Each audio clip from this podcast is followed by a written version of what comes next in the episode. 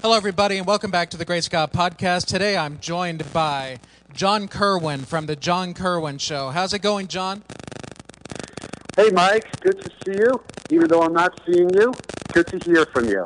Absolutely. Same here. Thank you so much for uh, being a guest. My pleasure. My pleasure. Um, I've listened to your show, and you do a good job, and I'm looking forward to this. Oh, thank you so much. I appreciate that, and uh, same same for your uh, your show as well. So the first Yeah, thing, it's funny when you when you when you host a show, you kind of like realize how few people will actually tell you that they like it when they like it. Like they'll say backstage, they'll go, "By the way, I really, I really like your show." It's like I always watch it. Well, why can't you say it on the air? I you're, you know, a celebrity, you know, on my yeah, show. And absolutely. it just uh, and then so in turn I always like to do that on the air because I know how that feels Yeah, if absolutely. this ends and, and I go by the way Mike I think you do a great job I mean it's incredible what you got you got a great voice and, and you're really interesting and you care about it people are like why the hell didn't you say this on the air man I'll tell you the one person who did this was Bruce Dern. Do you know who Bruce Dern is? The great actor, Academy Yes. Award nominated Bruce Dern, and Yes. uh, recently in the Hateful Eight and so many movies. Well, he was on my show, and he just stopped in the middle of the interview and just talked about how much he was enjoying the interview and how you know he had been interviewed by everyone, John Carson, so many times, all, all the great hosts, and he just and he goes, and you're really listening to me, and you're allowing me to dance here. I just want to say how great this is. And that was such a grand gesture of his. And then it was on all our highlight reels, I remember, and it was like when you know the audience came in, that was part of the reels and saying that because it was it was so generous of him to say that rather than do it behind the scenes or like in an email to my uh, talent coordinator. By the way, you know, it was great. Wow, I really felt comfortable out there. 'Cause I'd always get that kind of feedback, but never on the air. So anyway, enough of that. No, no, no. I, I really do love it. You are my guest, so uh, I always love hearing hearing from my guest and uh, uh, what. Yeah, I've had some amazing so- celebrities on this show. You know, now I do a children's show, so I'm interviewing. It's the John Kerwin Kids Show now, which was created by myself and Kristina Anapau, and together. True Blood. True Blood. What's that? From from True Blood.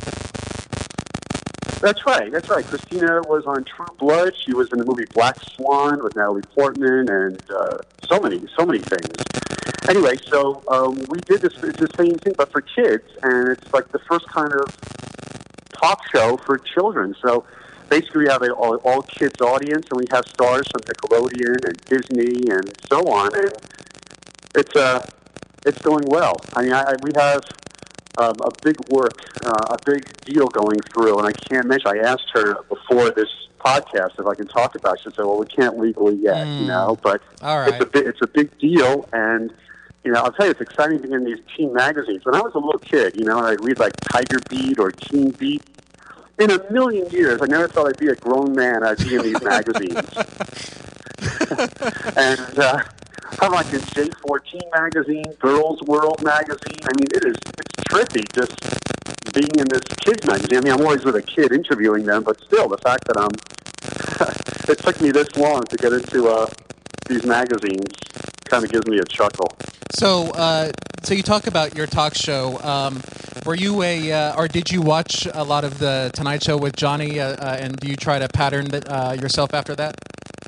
Abs- uh, obsessively, I watched not only Johnny, um, but uh, Dave Letterman and Conan and uh, Dick, Cav- Dick Cavett, who was a guest on my show. Um, so so many, so many hours. As a child, even. I mean, I just I was I'm an only child, so and my parents got divorced when I was very young, and I was given unsupervised uh, um, leeway watching television, and I would watch till the wee hours of the morning, morning all the talk shows. So really, by the time I remember, by the time I was like five or six years old, I already had like a comprehensive knowledge of late night talk shows and comedy, Wow. even at Wow. five or six, because I was watching it every single night.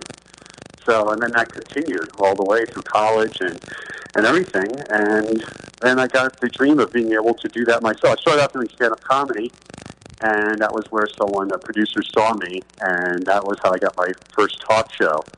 And just a, a real joy being able to do something that you always watched on TV. I'm from Queens, New York, and when I would watch television, it just seemed absolutely impossible that you can actually be on television or you can actually do what you're seeing on television. It just it just seemed like a dreamland, like it happened. Even a lot of times they would say coming from Television City in in California. I'm like, where the hell is Television City? It's a whole city of televisions. And this is this is where they film these things. And these people are stars that you never would see in the real world or anything because it was so grim growing up and uh, then to come out here and to uh, do that, and then to interview a lot of these same celebrities that I saw as a kid uh, on those talk shows. You know, like I remember it was such a thrill interviewing.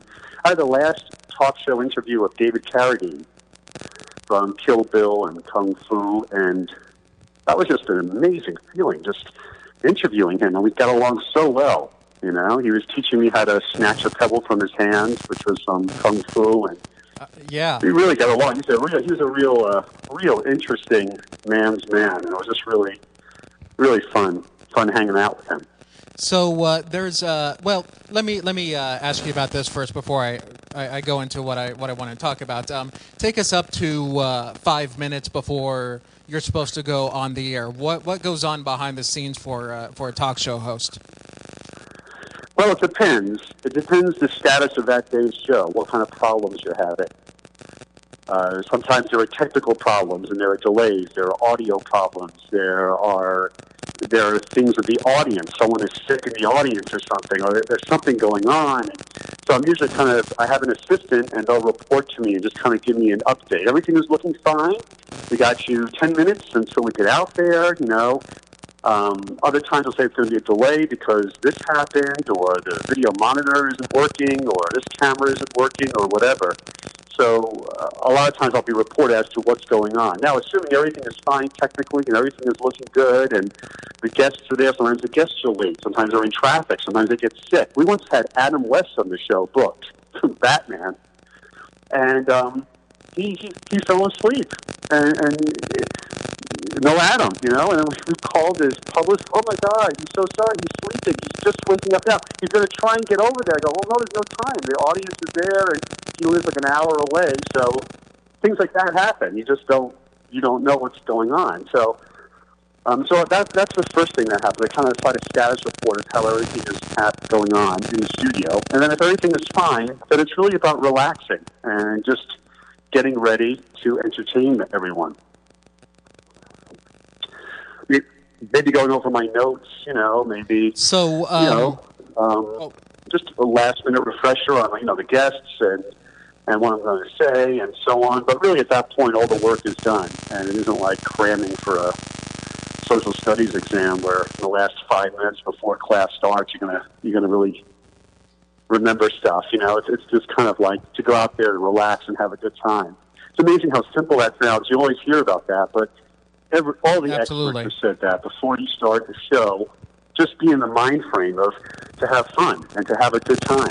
And I, I've been told that by some of the most brilliant minds in the business. Just sounds like nothing, but it's really not that easy sometimes if you're nervous or you've got something on your mind or you're in a you know, weird mood or whatever.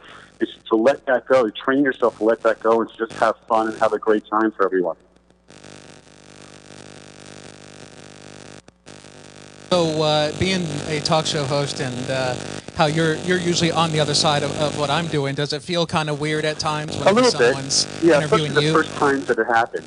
Uh, the first times it happened, I think, were for print uh, newspapers and magazines and things like that, and and it was very odd being interviewed that way because I could see they have their questions already, and if it's a face-to-face one and not over the phone, a lot of times you'll see them like scrambling, looking for the next question, and all the things you're really not quite supposed to do. You're supposed to listen to the person that you're talking to and then play off of whatever they're saying. You know, there, there are, there are so many examples of hosts who I won't mention will a guest will come by and they'll say, "So tell us about your trip to Hawaii." Like, "Oh, my trip to Hawaii was great," you know, and you know, I got married, and then I saw like you know all these great sights. They go, "Oh, that's really nice. I bet the weather was nice there."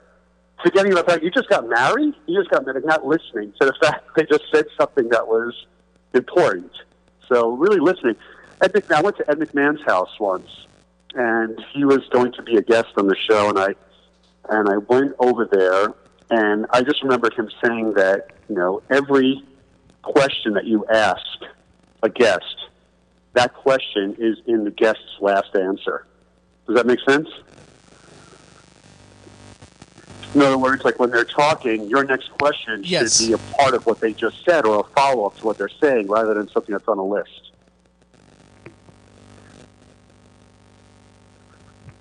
Absolutely, I definitely agree. I, I actually used to work in, uh, excuse me, uh, in television production out in California because I, I, I used to live out there, and um, it gets pretty pretty intense at times. I, I, I will admit that. Um, but uh, I also took a, a, a hosting I- class. I know uh, who Margaret. Costello. I'm not sure if you know uh, who that is. She's Lou Costello's granddaughter. Yeah.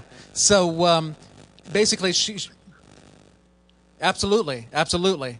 So um, she basically just uh, reiterated a couple things as far as uh, hosting goes. Basically, one, uh, playing off or piggybacking whatever it was that your guest said as far as talk show hosts go, and um, who who your audience Right, is very, pretty much. very, very And, important um, your audiences. that's really, there are a lot uh, of helped things me- I wouldn't do with this kid audience that I have that I did with the grown-ups. That's for sure. Yeah, so definitely knowing your audience that is essential. But as far as the interview with the guest, she's right about that. That that's basically what everyone says. It's easier said than done. You know, a lot of times I'll be on a red on a red carpet, and you'll have Yeah. like the newer red carpet kid um, interviewers. They'll have their phone with a whole bunch of questions. You know, and they'll just be staring at their phone, ask you a question, and stare back at their phone, not even listening to what you're saying, asking the next question. You know, and you know, I mean, it's it's fine. I mean, they're they're they're young I and know. so on, but like that's a an extreme example of why that doesn't really work because you're disconnected with the guest and you're not listening to them. You know, but a lot of times they'll give you a gift. Absolutely. I mean, I've had that happen to me uh, as well, and um, there's no better feeling than that. And uh, knowing that you're doing your, your job and doing it correctly, or at least somewhat correctly. Uh huh. Right. So, uh, and so I do want to ask you something about John. Um, in in my research, uh, er, early on, uh, you knew uh, Garry Shandling. Right. He- right. he was kind of Garry like- Shandling. Yeah, he, he was kind of your your mentor, uh, correct? He was, he was, and it was to a limited degree. He was, I think, more of a mentor to Sarah Silverman and Judd Apatow and people like that, where you know he actually was on the road with them and working with them and, and, and so on. With me, it was more of a correspondence, and I would ask him questions, and he would answer questions, and a lot of times it was some of the things we just talked about. You know, how to be a better host, how to be more in the moment, how to not be scripted, how to not be in your head. And he also gave me a lot of books to read and so on to, to help me get there. But a great guy and, and certainly one of the, the great comic minds of our generation. Oh, absolutely. I mean, uh, as far as comedians and comics go, Garry was really one of, one of the nicer ones there was. Um, as far as uh, Yeah, if anybody um, if, if anybody wants to like like Larry Sanders or or it's Garry Shandling's show, if you ever see a stand up show called Alone in Vegas that he did, I mean it's just uh, some incredible joke writing uh, that he did on that. Just amazing. Right up there I think with all the great writers, Woody Allen and Stephen Wright and uh, David Brenner, all those guys. and and one of the last uh, things that he did uh, was with uh, Jerry Seinfeld on Comedians in Cars Getting Coffee. Yeah, and that was uh, very poignant, you know, and you can see how much they cared about each other. You know, Jerry was important in, in, in my life actually because when I was working, I was an MC at the Improv here in Hollywood, and one night, you know, uh, he was getting ready to come on. I was MCing, and just out of the blue, I saw him in the wings there with this enormous watch. I guess it was a Breitling, and I just said, "Can you tell me how much that watch cost from the from the stage?" I said that. And he said, "Well, I'd be happy to tell you what this costs if you tell me how much that piece of junk you're wearing costs." so everybody liked that kind of, and then I said, "Well, how about this? How about we switch watches just for a moment, just to see what that feels like?" So he comes on stage. I he gives me his Breitling watch, which I guess is like a sixty thousand dollar watch, and I gave him this, you know, I think twenty dollar Timex. and as and as soon as I put on his watch, I immediately fall to the ground because it's so heavy, and I'm like writhing around on the floor. And then he puts on my watch, and he's like walking around like he has gangrene on his wrist, and just like the absolute disgust of having this cheap watch on his wrist. And then after that, the audience was enjoying that. I just said, "That was great. Now can we switch cars?" and and that that became um, something that a producer in the audience liked, and they said, "Hey, you're good with uh, celebrities. You should be a talk show host." Oh, and wow. really, from that moment on, things uh, changed. So indirectly, he helped. But Garry, but Garry was uh, more about um, mentoring people and helping them, and taking the time to answer questions. A lot of times, obvious questions that I had, and I'm sure annoying at times, you know. But doing a talk show, he was one of the few people in the world who really knew. Absolutely. I mean, I cannot say, I, I definitely cannot say enough nice things about Garry. Um, he was just a true, true, genuine guy that really uh, cared about people, and like you say, really loved helping people. So, um, but let me. Yeah, a lot of people, a lot of people help, you know, in in in this world, which is good. I mean, I was helped by Bud Friedman, the owner of the Improv, because I was one of a bunch of uh, kids that you know wanted to do stand up, and he interviewed them all and uh, liked me and made me the house MC at the world famous Improv. You know, so that was that was important. So I always am thankful to Bud. Um, Jay Leno would give me phone calls and give me advice. You know, just uh, it's really great when comedians help um, other comedians. I agree. Really, everybody everybody thinks it's kind of a cutthroat business, and and everyone just wants to get ahead and hurt the other person and step over them. Yep. But the truth of the matter is, many times there's a lot of generosity within the business. Uh, Yeah, absolutely. I mean, there's more to them than just watching them on, on, on television. Absolutely. So, uh, so you basically have been a comedian and a talk show host. Is so. What what advice would you give to someone like me who is trying to break into the comedy and uh, talk show scene? Well, you got to do it somehow. You know, I mean, that's that's really what it is. It's it's about working, just constantly work. I recommend seeing a movie called Comedian, which is uh, with Jerry Seinfeld, where he came back after doing his his situation comedy and decided to go back to comedy and start from ground zero with no material and just build from that. And it's a great documentary called Comedian, and I recommend watching that because that's almost a paradigm on how to start and build up an act and do the work that's necessary. Other than that, I was finding a way to get on stage. You know, I was into uh, Toastmasters for a while. Toastmasters is like this group where you get up and do public speaking. Just being in front of an audience, you know, you can do that. It's very inexpensive, and you could do that every day if you really wanted to, you know, and just always be in front of an audience and develop material and stories and jokes and and write. You know, there's really no way around the uh, the work. Yeah. That's definitely one thing that uh, I've heard Jerry Seinfeld preach. I mean, if you want to do this, put in the work. I mean, he uh, there, there's one thing uh, about Jerry. Um, he was on Seth Meyers, and uh, basically, there was no. So you know how how uh, television hosts will do pre pre interviews with their with their guest, and um, Jerry goes, "That's fine and all, but at some point, you do have to put in the work and actually." Like really do a, a interview without actual uh, cue cards or, or notes at all.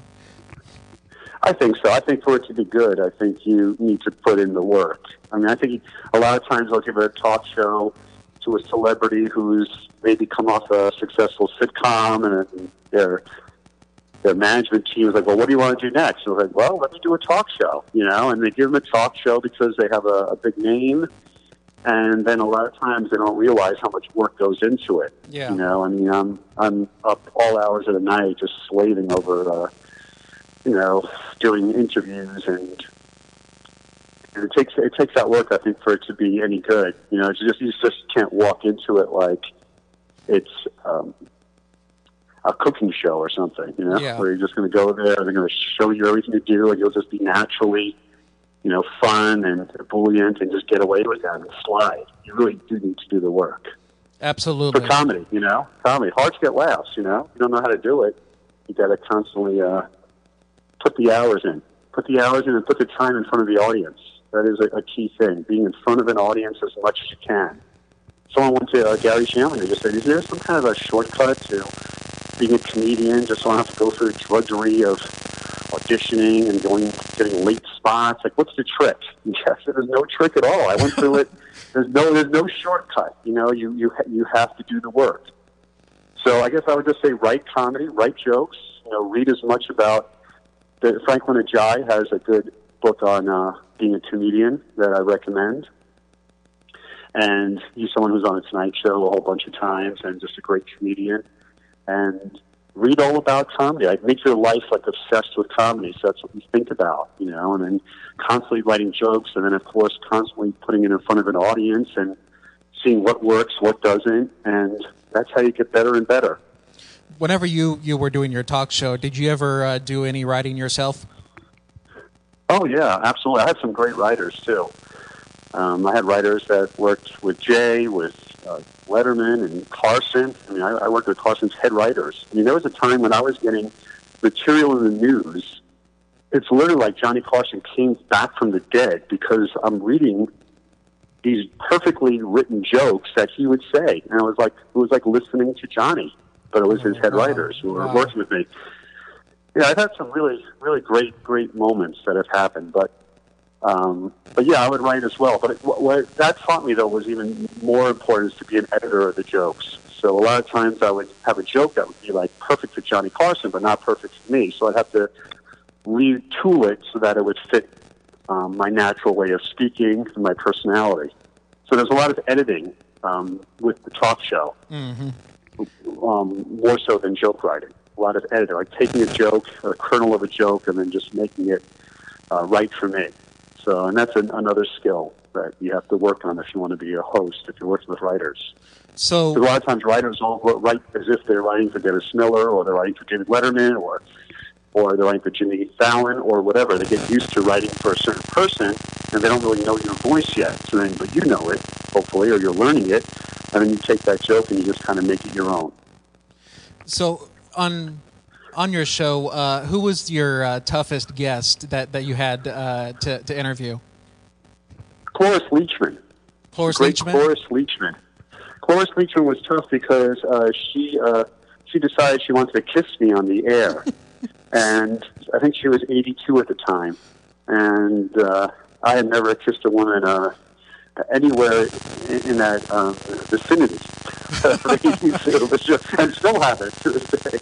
Um, but um, she wanted to kiss me. So I kissed her. I gave her a light peck, and then she's like, "Come on, you can give me a, a better kiss than that." And I kissed her. She's like putting her tongue in my mouth, and I was like, "That was uh, that was a trip." And then, and then right after the interview was over, you know, and uh, the audience loved it, of course, you know. But then after it was over, she goes, "Don't worry, I did the same thing with John Stamos," you know. And, and I looked, and I saw there was, I guess, a roast or there was something with her and John Stamos, and she did the same bit with him, you know. And I, I've never met him, but I always want to. Uh, I'll have something to talk about with him. You know, how, how did that affect you? Did it affect you the way it affected me? so in some ways, that was a tough uh, interview. But uh, other than that, of course, she was a joy. She's hilarious and uh, brilliant, and one of the great American actresses. Another Oscar, um, Oscar winner. Another Oscar actually. winner, absolutely, absolutely. Yeah.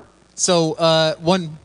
One, one more thing about, about your show. Is there any guest that uh, that you were not able to get that you would have loved to have gotten? Oh, so many. You know, there there, there are so many people um, I, I didn't get that I wanted. I was able to get one I want. I'm a big Quentin Tarantino fan, so I like this movie called Jackie Brown, and Robert Forster who was uh, the star of that, along with Pam Grier. And I was able to get him, and, and that was one of uh, really just a, another great interview.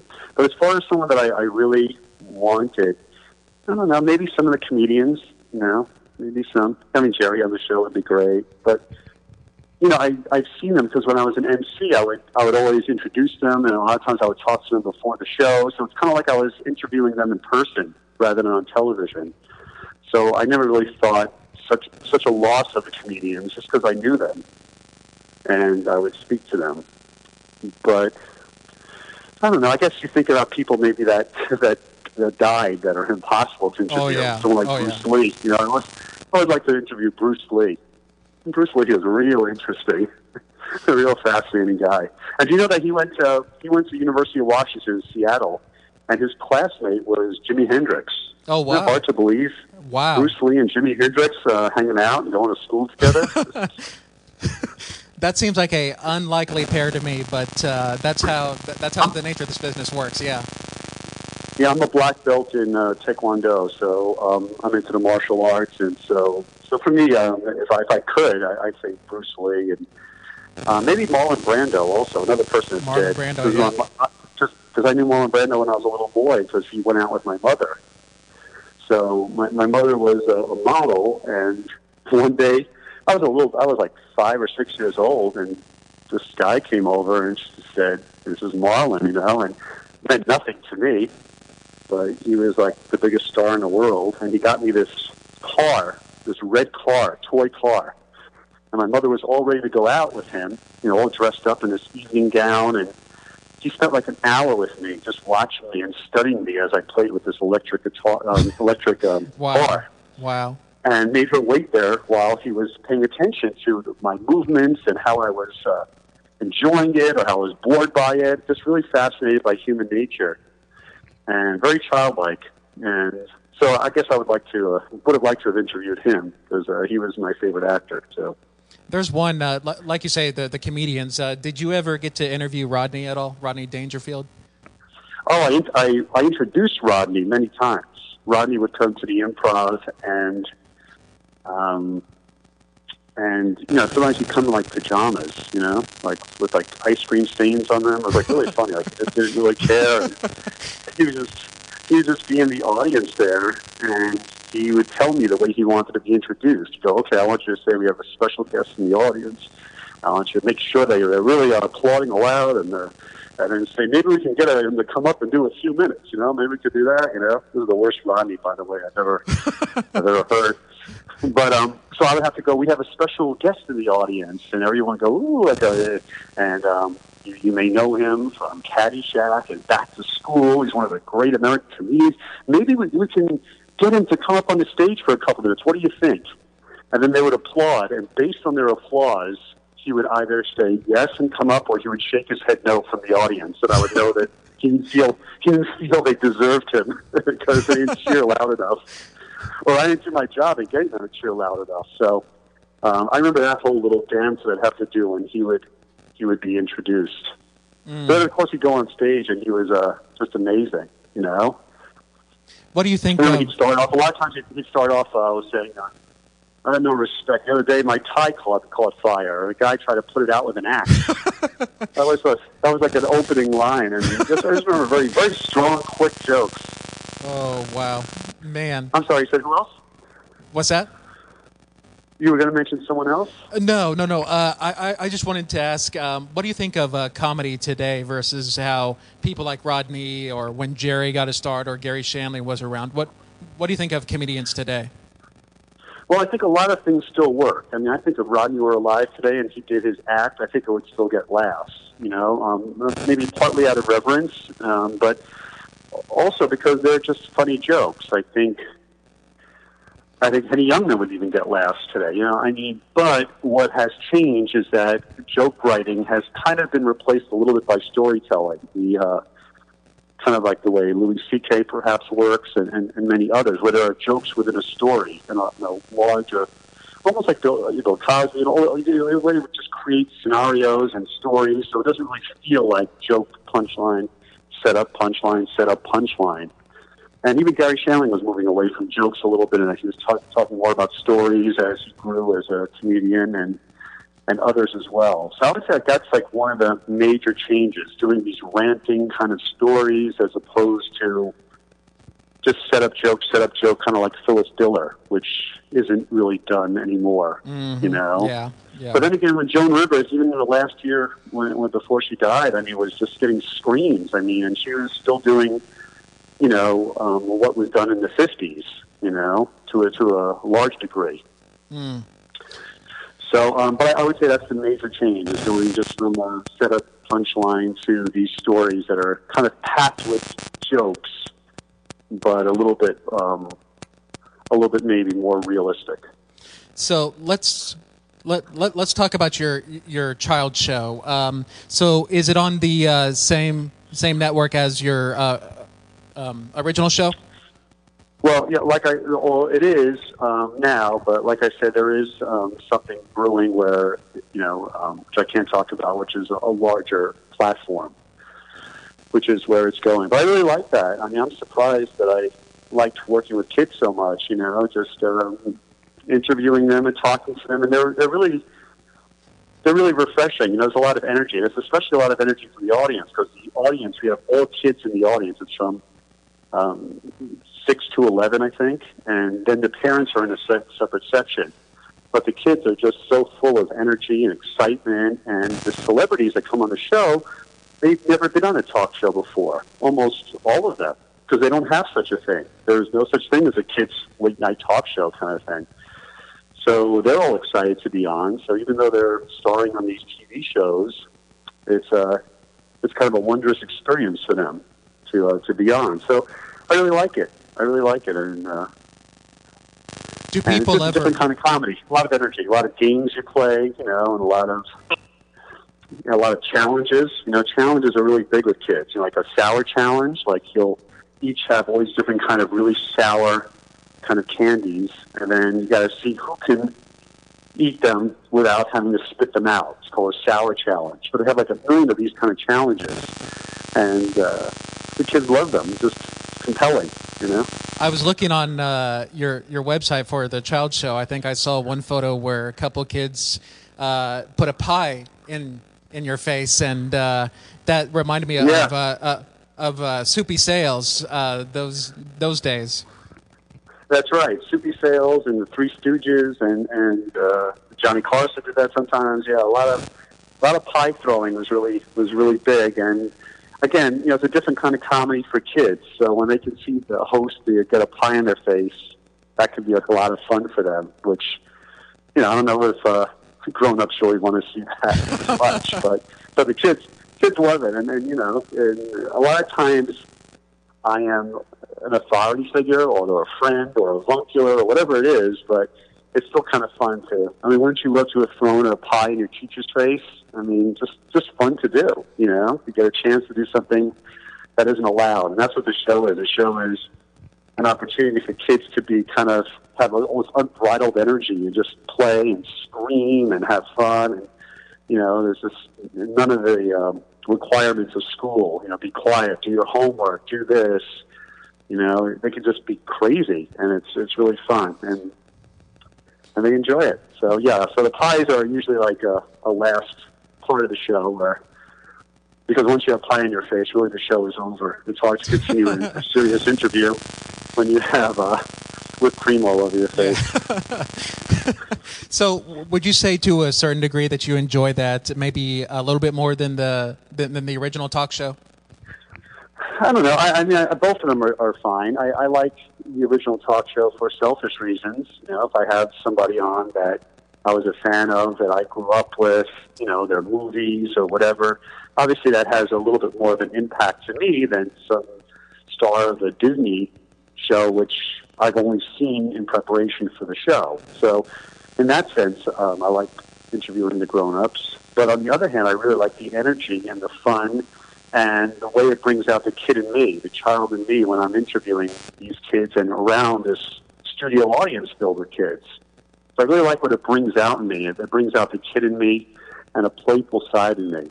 You know, and a lot of comedians really are basically kids, grown-up kids. Oh yeah, You know, if you if you uh, if you really look at them and their lives, it's they're very childlike, even even going into middle age, and so that really brings that out in me. So uh, for that reason, I, I really really like interviewing the kids and being around that energy. Well, uh, first off, I just want to say congratulations on your uh, bigger platform that, that you're going to get. I know that uh, you said it hasn't happened yet, but uh, congratulations, really. Um, Thank you. Yes. and congratulations to you too on, on on your show. You know, one thing is that the way I started my show, and, and I, I got some money for it, is I went on a game show called Hollywood Squares. yes. and I was a contestant there, and I was like this big champion, and I got all this money, like fifty-five thousand dollars, and I was just winning, and and I was able to just put that into um, this startup show. And so a lot of times you got to find a creative way to, you know, get some finances and to get things started. But I remember that was a big thing. And then I had Tom Bergeron, who was the host. He came on the show as a guest, and I asked him the uh, the question that I think won me twenty thousand dollars, which I'll ask you now if you have a moment, just to see how your uh, trivia is. Okay. Which actress has an Oscar-winning mom? Which actress has Gwyneth a Paltrow, Melanie Griffith, or Kate Hudson? Which actress has an Oscar-winning mom? Gw- Gwyneth Paltrow? Mich- uh, can you repeat, repeat the No. op- Melanie Griffith or Kate Hudson? Oh, Kate, Kate Hudson. So why would you say that? Um, I just think that uh, I, I I think that her, her mom was a was an actress. Well, yeah, they were all actresses, but you're right. You're right. Goldie Hawn won an, uh, an Oscar Best Supporting for Cactus Flower. Yeah. And Melanie Griffith's mother was Tippi Hedren, who was the star of The Birds, which was Hitchcock's movie. Hitchcock. and then Yep. Blythe Danner.